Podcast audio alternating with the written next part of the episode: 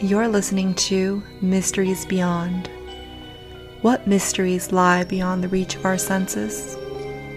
And who are you in this vast multiverse?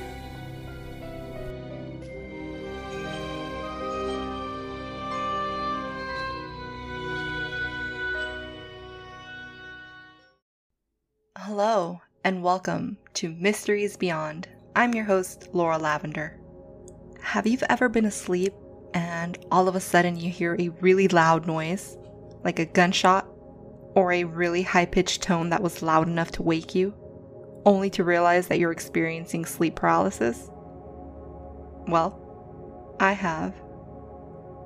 It's supposed to be part of the process that can lead you to have an out of body experience. Oh, what's an out of body experience? Well, that depends on your perspective. If you view it from a spiritual point of view, then you could say it's the soul extending beyond the physical body. And I don't like to say leaving the body because I think that only happens when you die. If you look at it from a Tibetan Buddhist point of view, then you might say it's an aspect of our consciousness expanding beyond our physical body. In Western transpersonal psychology, it's a transpersonal experience of self awareness in space you basically become aware of the fact that you're no longer in your physical body. And you realize that you have now accessed another dimension, the astral realm. Out of body experiences, or OBEs for short, is also known as astral projection. For many, when this first happens to them, it can be a frightening thing, especially if you've never heard of this. It can be scary for many reasons. One, if you're aware through the whole process, then it may not be a pleasant one. You'll first might hear a loud noise, like a gunshot, or a loud boom, or a really high pitched tone. That's going to wake you and pretty much startle you. You being startled will lead you to experience sleep paralysis, where you might hear voices, phrases, or conversations that you might not fully make out. You might even hear negative things being said, like curse words, insults, or simply just hateful offenses. You'll realize that you're consciously aware, but you cannot move, cannot speak, or scream. Then come the sometimes violent vibrations that you'll feel in your body. It might feel as if someone is violently shaking your bed, but it's actually just your body that's vibrating. And along with the vibrations, you might hear a loud humming or ringing in your ears. And if you can make it through all of that, then you'll pop out of your body. But next, once you're out of your body, you'll most likely see yourself you'll be probably lying in bed or on the couch or wherever you're at and think to yourself, oh my goodness, I've died.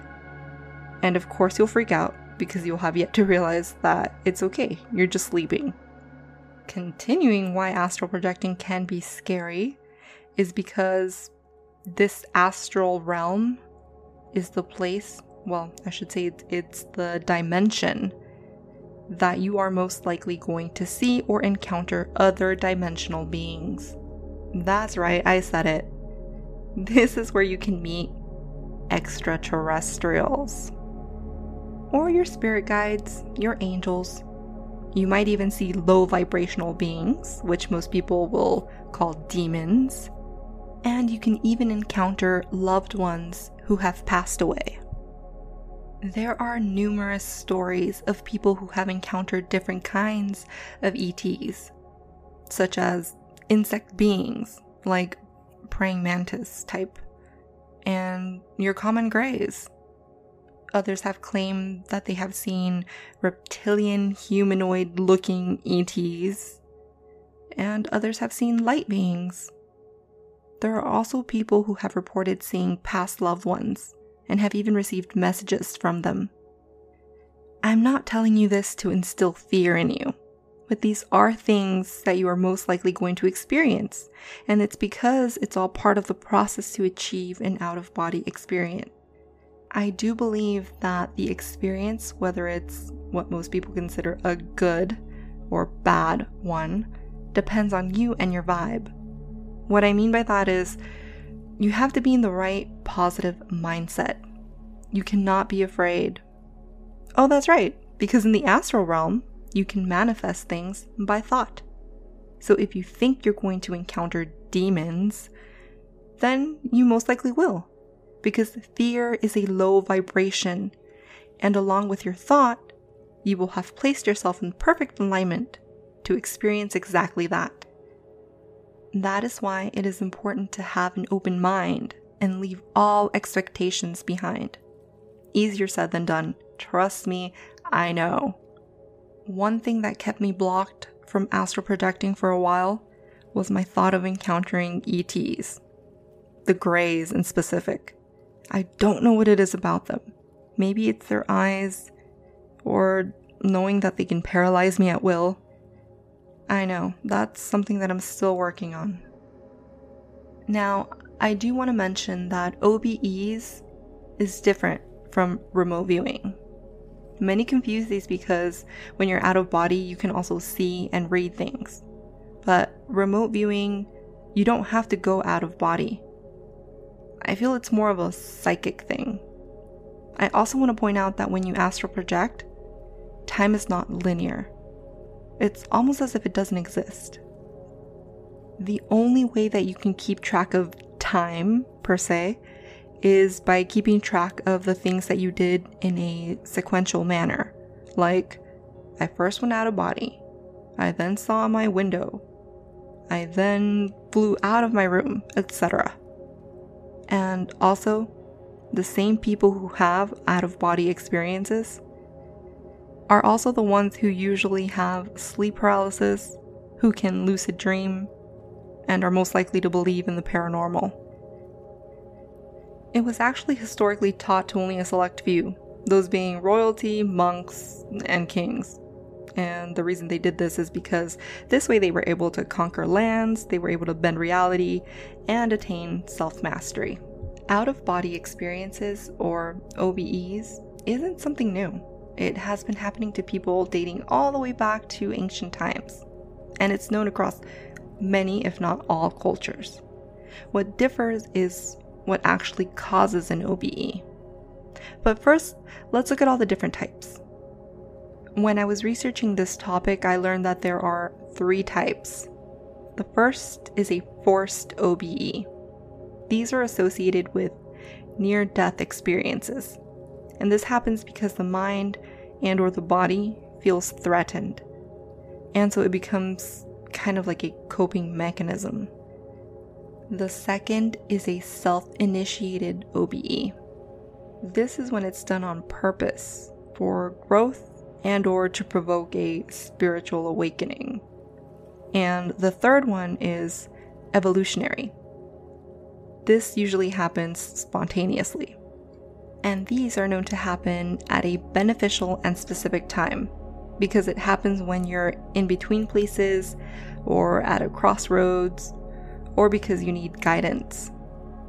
Now, going back to what actually causes an OBE, well, many different things do. Most of these different things can be forms to have an induced OBE. For example, drugs, such as LSD, marijuana, and or DMT. Not that I encourage, condone, or recommend drugs, but I'm just providing the info that I found that are typically associated with OBEs. Well, alright. Moving on to a more healthier way of inducing an OBE meditation. I credit most of my experiences to a whole food, plant based diet. And I don't mean processed vegan junk food or mocked vegan meats. I actually mean whole food, plant based diets like spinach, broccoli, zucchini, carrots, you know, real vegetables. along with meditation, specifically a body scan meditation. Because a lot of times our body is doing one thing while our mind is somewhere else. And this way it can help you become more aware of any different types of sensations. People have also tried inducing an OBE by depriving themselves of certain senses, such as with the use of a sensory deprivation tank. Now, this is something I definitely want to try. There are places you can go where they place you in a tank, but if you ask me, it looks more like a pod. They fill it up with water and close the lid, leaving you to float in the water while in complete darkness. I first heard of this in that series, Stranger Things. Only Eleven was actually placed in a water tank in complete darkness, and it was supposed to help her activate her gifts. Another way that you can attempt to induce an OBE is by listening to binaural beats. This is a form of sound wave therapy, and it is best done by using earbuds or headphones. This is because on one ear, you'll hear a tone,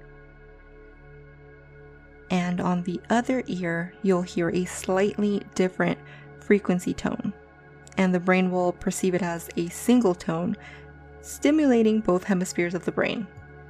And side note, binaural beats can also help you reduce stress, anxiety, and it can increase your focus, your concentration, and your motivation. So, you see, there are many ways that you can induce an OBE if that's what you're looking to do. I have only had one OBE that I have been consciously aware of, and it was awesome.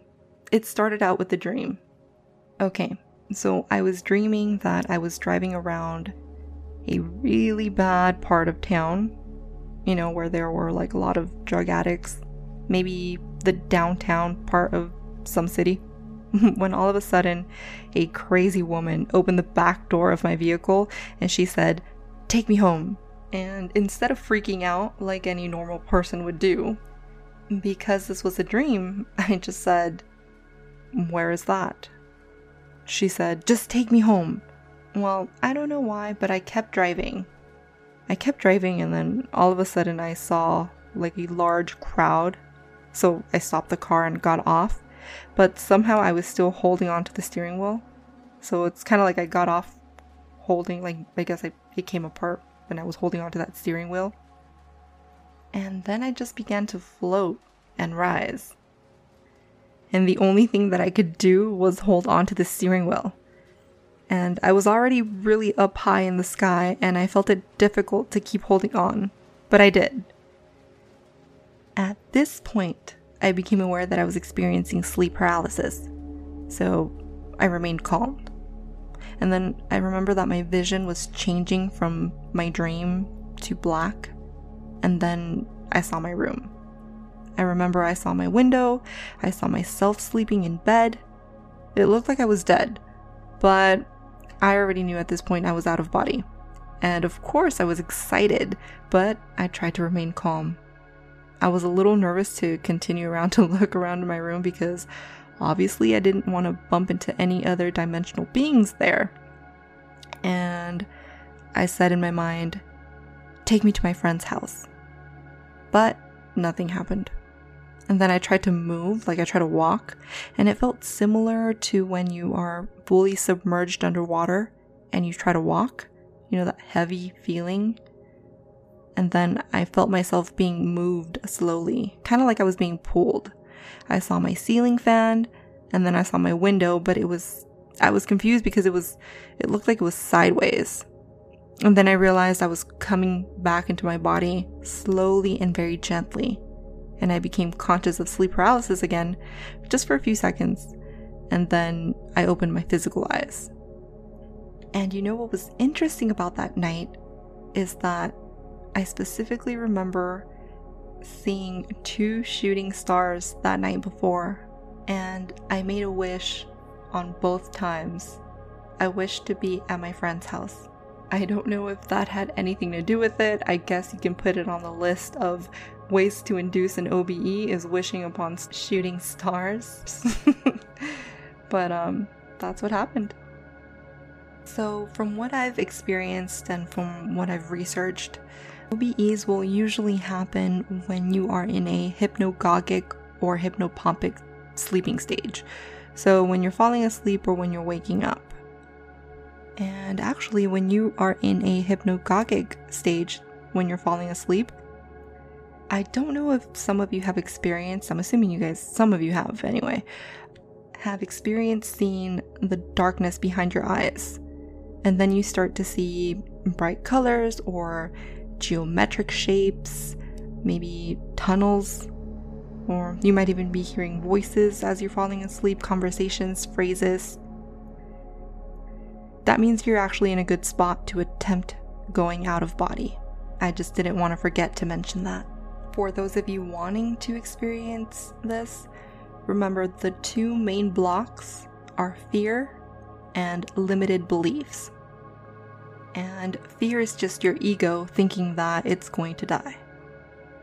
So, a lot of people have reported seeing a silver cord attached to their body, but many believe that if you push your soul too far, then you can sever that cord and then slip into a coma. I personally don't think that that can happen. And also, if you are going to push your soul that far, I think that you would have to be out of body for a really long time.